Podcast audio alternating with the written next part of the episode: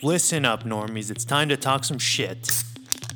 This is the Skubala cast where we talk holy shit about what it means to follow Jesus in the sacred chaos of the 21st century. My name is Benjo. I'm a 20 something anarcho whatever pastor committed to creating safe spaces for figuring out faith, doing the work, and getting up to holy mischief wherever and whenever we need to. So for the next chunk of time, I'm just a talking head on a podcast, and you're listening to this for some reason, so good luck to you. Let's get into it.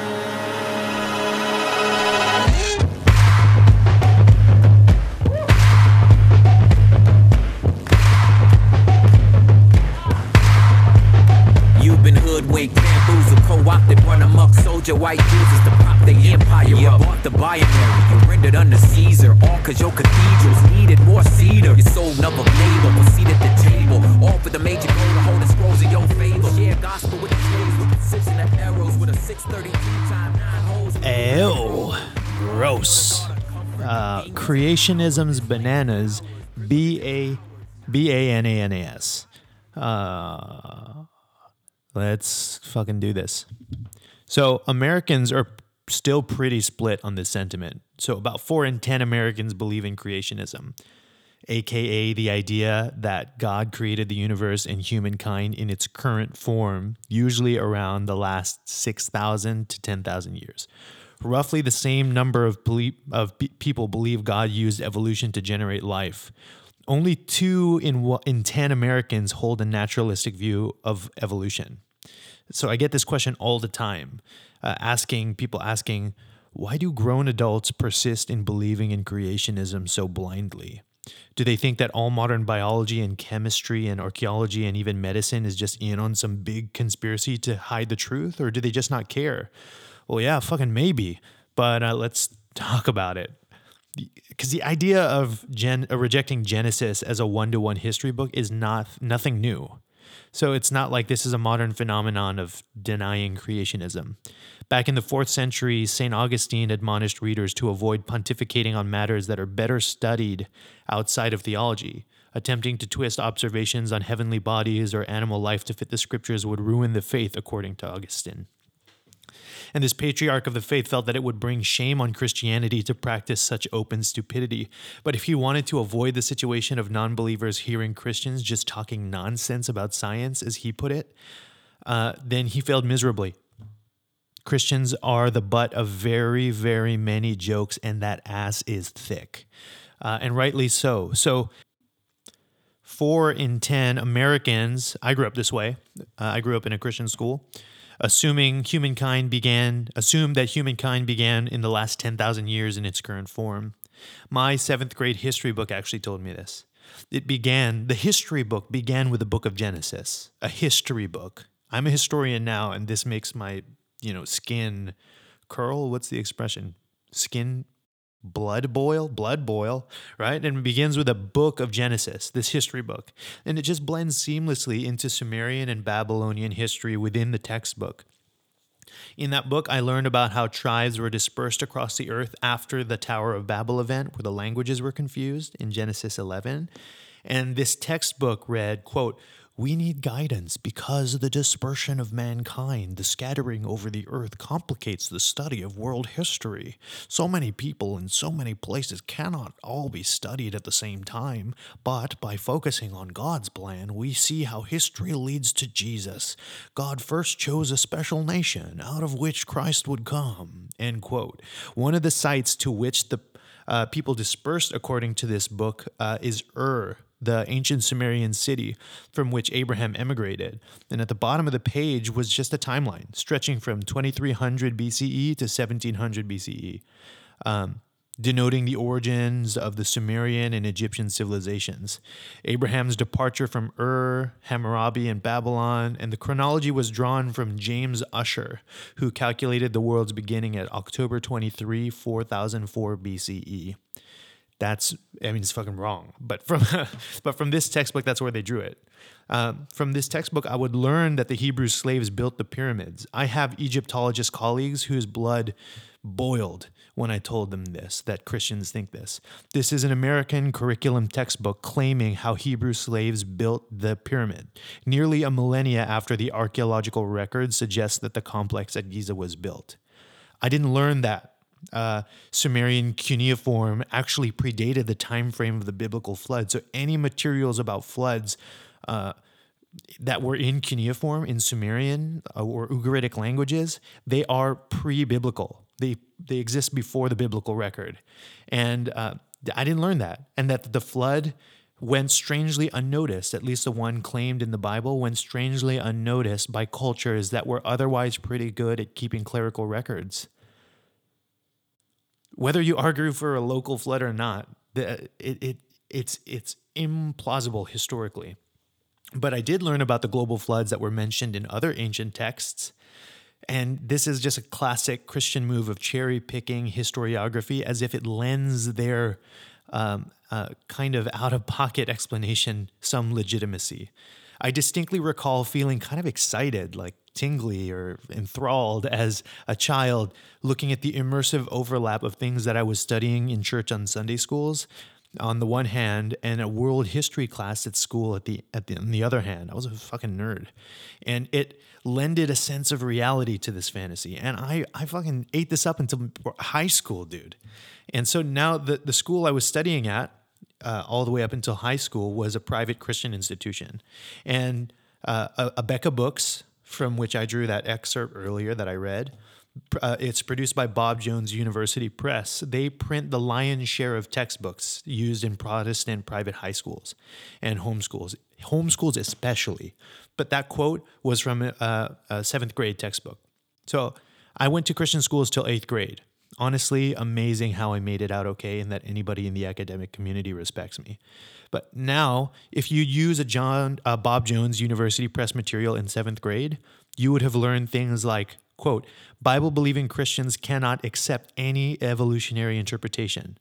Dinosaurs and humans were definitely on the earth at the same time and may have even lived side by side within the past few thousand years. Thousand years, dude.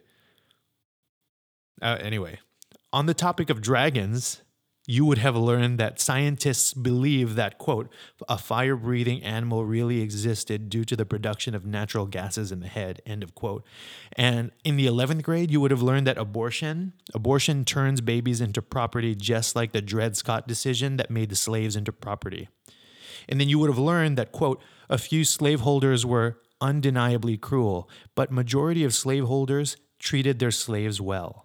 See, now, while the overlap isn't 100%, of course, so take that with a grain of salt, just remember that 4 in 10s are creationists. 4 in 10 Americans are creationists, while 4 in 10 Americans also believe that the Civil War was about states' rights. I mean, it was about slavery and not just about states' rights right so there's a, there's an overlap and part of my suggestion here is that there's quite a bit of that overlap.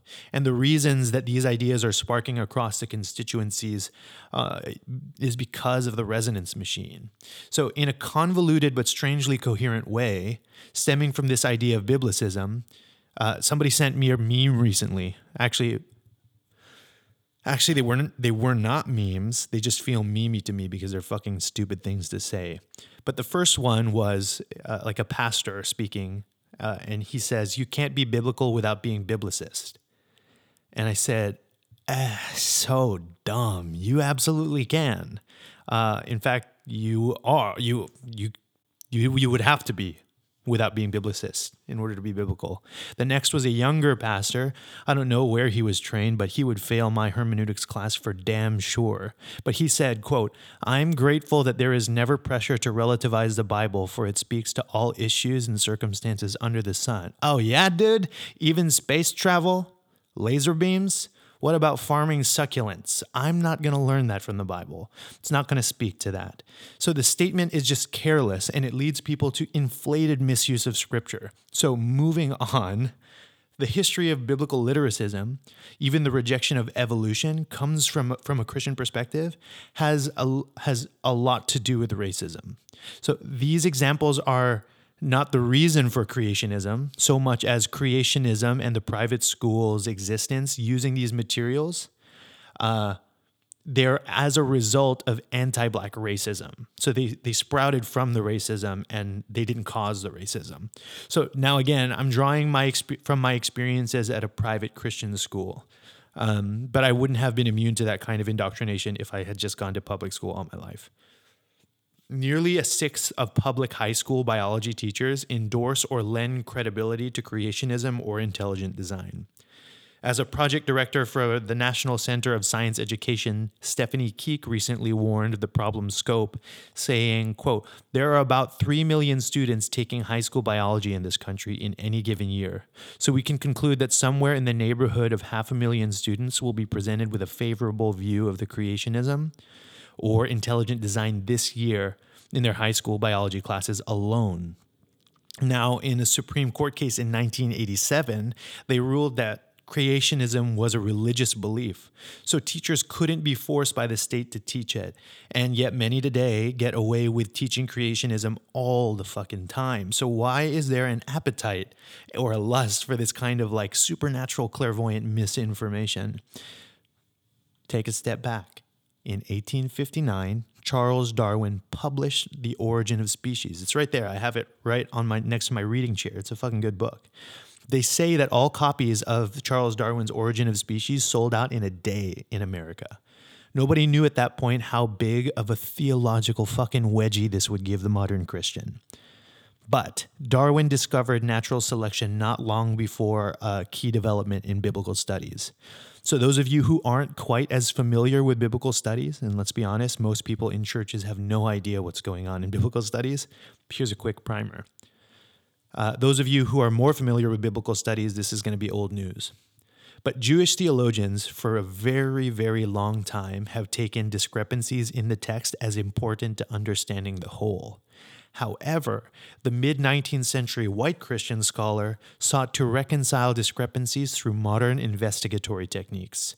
So there are lots of contradictions in the Bible, and don't let anybody tell you otherwise. The goal is to figure out how to reconcile these things and not to.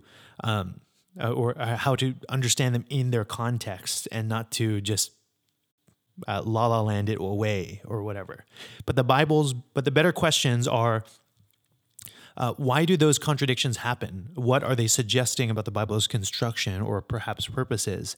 An easy example How could Moses have written the Torah if he died before its final scene and wasn't even alive for most of the stories that it tells?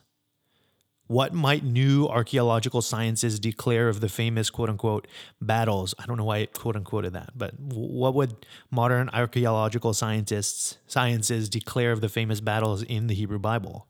Did they happen? Did they happen with as many troops uh, as they're depicted in the Bible? So, in the German school of thought, Julius Wellhausen uh, discovered the documentary hypothesis. He was trying to demonstrate how distinct voices or agendas were shaping the Torah during its various phases of uh, de- redaction. So his documentary hypothesis proposed a solution to the problem of why, for instance, there are two creation stories at the beginning of Genesis, right? Maybe you've never thought of this, but it's very easy to read Genesis 1 and 2 as part of one continuous story, but if you add up the various events, they happen in completely different orders, and they're two distinct stories. The documentary hypothesis, for example, would explain why Noah brought a pair of each bird and animal on the ground into the ark, in Genesis 6, but then in chapter 7 of Genesis, he actually brings seven pairs of every clean animal, one pair of every unclean animal, and seven pairs of each bird, right? So the latter list either indicated Noah had a working knowledge of the temple ritual, which didn't exist at the point in time in the story, or it indicated the input of later redactors with an agenda, a priestly agenda. So the reading of the quote unquote plain text of scripture no longer worked it also never worked, but for many Americans, it always did. It never stopped working. Uh, but the the phrase plain text or simple Bible reading or clarity of Scripture, it's a dog whistle for anti-intellectualism. Full stop. And scholars were figuring this out, even if the public wasn't quite ready to hear that. So, if the plain text of Scripture no longer worked, it's no surprise that the advance of European scholarship coincided with intense American Christian theological pushback in America. Uh, evolution is seen as something as sort of like a like a folk heresy in conservative Christianity, and uh, the way that heresies work historically is that heresies are not challenges to orthodox standards.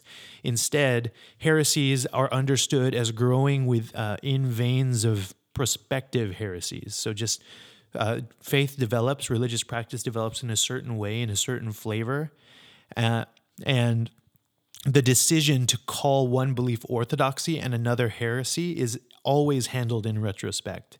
So once we become aware of multiple convening views, then we make that determination. Then we decide which one was correct and historically which one was heresy. And it's always that whoever decides what one is orthodox, everything else is heresy. Likewise, Darwin didn't come to change or to challenge the age old belief in young earth creationism. Instead, biblical literalism and creationism while surely was always present in some form throughout history, they were really products of print culture and biology and racism. Most obviously, you can see it once you think about it. Biblical literalism simply couldn't exist before the Gutenberg printing press. In order for biblical literalism to be an issue or biblical literacy to be an issue, we needed to have affordable Bibles and uh, the ability to read those Bibles before we could have possibly uttered phrases like biblical literacy or the stupid phrase, quote, but the Bible clearly says blah, blah, blah. And we'll discuss in a later episode about epistemology and reality that the historian Mark Noll argued that literalism in the American Christian world was actually a response to slaveholding. It was only after white settler culture started feeling ashamed about slaveholding to some degree that they needed a way to override that chain. And what better way to appeal to the quote unquote plain text of Scripture, which plainly teaches in several places that some type of slavery is okay. And just like that, a long tradition begins where the cruelest ministers are the ones thumping their Bibles on people's heads. And the advent of the personal family Bible, the anti clerical, anti expert folk religion of the American frontier faith, and the need to justify slavery through direct readings of Scripture. These are all the types of things that suggest to us that biblical literalism is rooted in anti black racism in America. So at the same time, even among committed Protestants, Darwinism was not immediately a threat mostly because it was not immediately understood. I'll spare you the exact dates, but everyone I'm about to mention was writing in the latter half of the 19th century between Darwin and the Civil War on the one hand, and the fundamentalist movement of the 20th century. So the prominent Harvard botanist Asa Gray uh, saw in natural selection an opportunity to reshape the theological conception of design. Uh, a seminary professor called George Wright argued that scientists and theologians alike are walking only by faith, and orthodoxy should be a working theory that can be informed by other fields. The Princeton theologian Benjamin Warfield argued that God might work through evolution, which is still a common view. Four in ten Americans uh, today, right? Others argued that God works through evolution for all species except for humankind, which retains its uniqueness. Now, on the other hand, the clergyman, scientist Enoch Burr found it offensive to say that our feelings, especially our spiritual feelings, were the result of natural forces.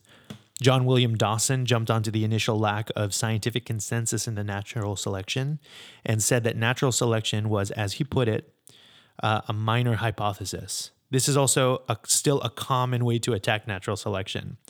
When uh, then moderate theologians split the difference. Some said the problem wasn't natural selection per se, but the atheism that it implies, or God working through nature was perfectly fine.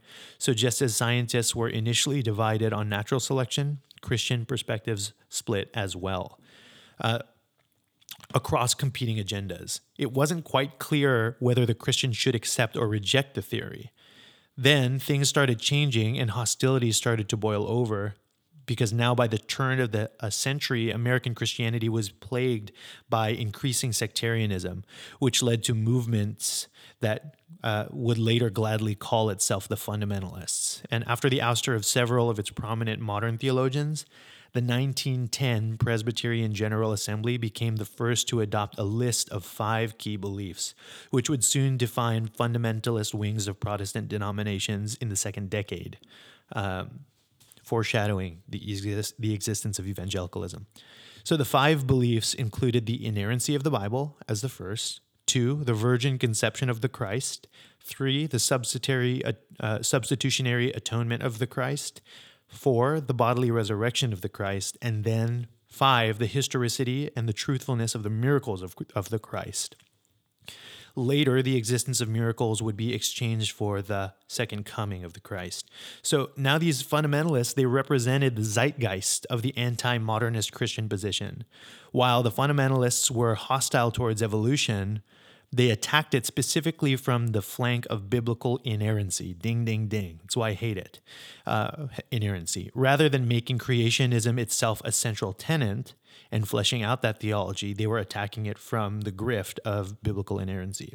So it was during this burnout from the fundamentalist movement in the 20s uh, that once the arguing started splitting too many congregations and getting too many people fired and creating a bunch of arguments, it was during the sort of the 1920s burnout that evolution became this kind of final line in the sand where it really started becoming clear that if you were going to be a conservative Christian, you had to be a creationist, at least a conservative Protestant. And so while fundamentalism decayed into church splits and ruined careers, another option sought to keep the dogma but include a smile. And this was the early form of evangelicalism. If you have ever talked to me about evangelicalism, I have an issue with their politeness and their toxic positivity. And so there was this early form of evangelicalism already started to do this. I'm arguing that it is perhaps a forefather, but quite a different thing than what we see in white evangelicalism today. So it was during this period of the 1920s and 30s that the radio preacher and the first the uh, the first megachurches and new publishing and educational outlets started to spring up. Pentecostal movements uh, also rose in this time, and so many other novel and uniquely American innovations to the faith were uh, they were serving up a less dogmatic alternative on the West Coast, in, like this Jesus people movement, and in the Bible Belt. So, uh, C.C. Biola, you Biola, listen to me. You were founded by big oil magnates Milton and Lyman Stewart. You took their money and you you joined up with T.C. Horton, a segregationist, um, and so these modernists. Uh, uh, split with the fundamentalists on evolution, and it was indeed a spectacle. It was being like engineered for public consumption. So hopefully you know where this is going. The the so-called famous Scopes monkey trial of 1925. This all started when a Tennessee state re- representative named John W. Butler passed the Butler Act in March of 1925. The acts prohibited the teaching of evolution in all public schools. The ACLU immediately sought to challenge the case and collaborated with a 24 year old teacher named John Scopes, who agreed to get himself arrested for assigning students a chapter on evolution from the book, A Civic Biology. And the irony is that this book is actually the required text. Uh, and so it's an interesting little fluke that most people don't talk about, but all the teachers had to teach from this book, but they were uh, forbidden from teaching out of that chapter uh, in, uh, accordance in accordance with the Butler Act. So Scopes actually wanted to get arrested again, and Scopes even encouraged testimony against himself from his students. Uh, and he was in search of a prosecutor. A colleague of John Butler reached out to none other than William Jennings Bryan. Bryan was a populist, folksy Christian congressman with a habit of failing presidential campaigns. Sean Feucht. Sean Feucht. He's a modern day. But he was also uh, as literally, uh, uh, literally everything written about William Jennings Bryan, they will call him and repeat ad nauseum a quote unquote gifted orator. And this this guy could effortlessly flick the bean of the impulses of the common man and of folk religion and of folk po- uh, politics. He was a, a, a awful. Anyway, Bryan led the prosecution of the Scopes uh, trial and was and Scopes was defended by Clarence Darrow. The, the trial transcript shows Bryan's efforts to make a grand mockery of Darwin. So, how could anyone claim that we were descendants of monkeys, not even from American monkeys, but old world monkeys, as if it matters? And it's just so racist. Uh, he cries out things like, uh, like this uh, to get laughter in the courtroom, and he positions himself constantly to receive like the most rise. Um, he was also being manipulated by um, Darrow, Clarence Darrow.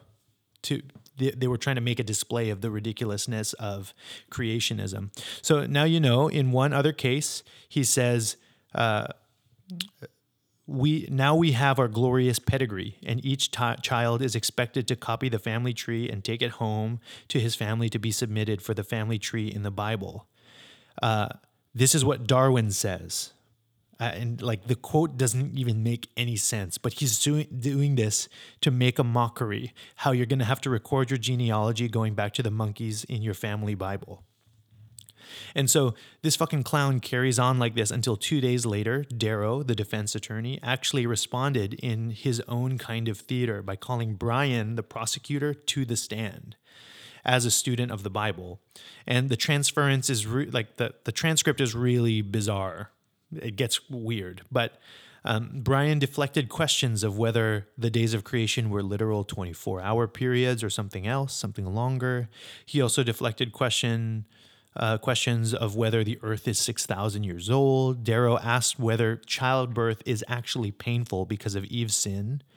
And Bryan deflected again, saying, I will believe just what the Bible says. I prefer that to your language. Read the Bible and I will answer.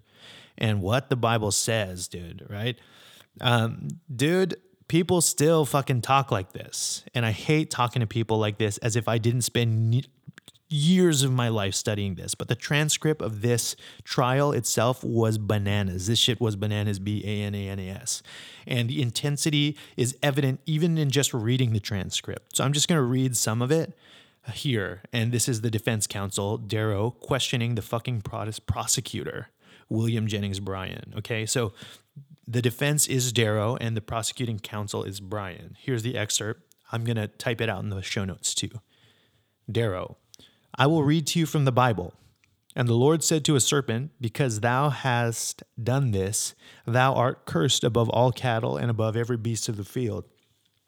Upon thy belly thou shalt go, and dust thou shalt eat all the days of your life.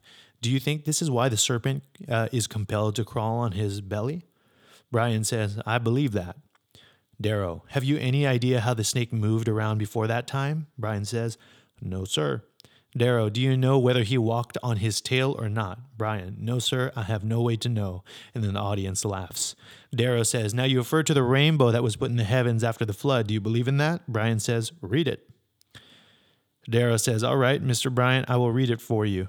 Bryan, your Honor, I think I can somehow shorten this uh, testimony. The only purpose Mr. Darrow has is to slur the Bible, but I will answer his question. I will answer it all at once, and I have no objection in the world. I want the world to know that this man who does not believe in God is trying to use a court in Tennessee. Then he's interrupted. Darrow says, I object to that. Bryan says, to slur at it. While it will require time, I will, I'm willing to take it. And Darrow says, I object your statement. I am exempting you on your fool ideas that no intelligent Christian on earth believes.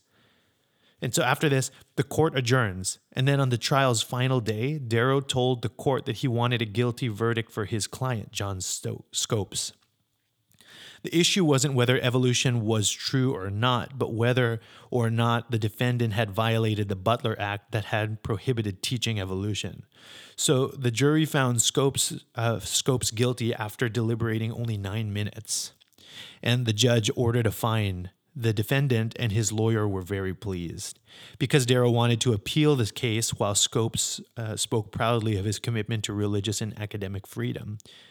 If Darrow and the ACLU desired to overthrow laws prohibiting evolution in the classroom, they need to wait four more decades. It was not actually until the Supreme Court ruled in Epperson versus Arkansas, Arkansas in 1968 that bans on teaching evolution in the classroom were finally struck down. The fundamentalist or evangelical would always be a creationist after the 20s. For the Southern Protestant, the Scopes trial proves what they had suspected all along, though uh, that Northern liberals were out to get them. It sounds very familiar. So, two years later, in 1927, an interesting development happens that is worth pausing on for its relevance to what we'll talk about next week. Two years after the Scopes trial in 1927, one man decided to do something about this assault on Southern Christian values. A man named Bob Jones founded a university to, as he put it, quote, combat all atheistic, agnostic, pagan adulterations of the gospel through traditional Bible teaching and create the greatest interdenominational Orthodox education center in the world. And as we'll see next time, because of a bizarre connection between tax exemption resistance, uh, tax exemptions in resistance to racial integration and abortion, it was Bob Jones University that started in the wake of the Scopes trial that led straight to the creation of the religious right and the rise of the new white evangelical. That's this episode. Crack a beer open, burn Babylon down. There's a little there's a little Easter egg at the end if you want to listen to it. Thanks. One,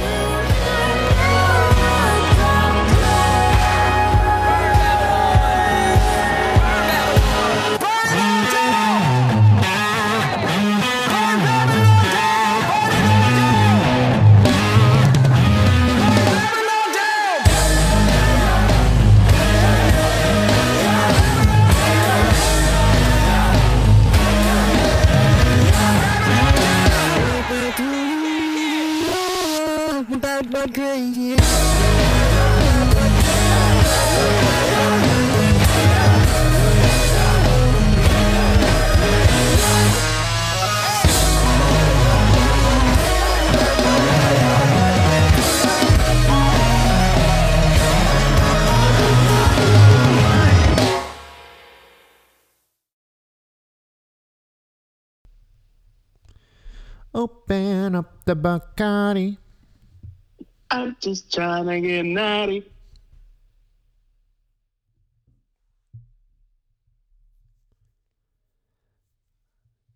Boy, I see you looking at me. What's it gonna be?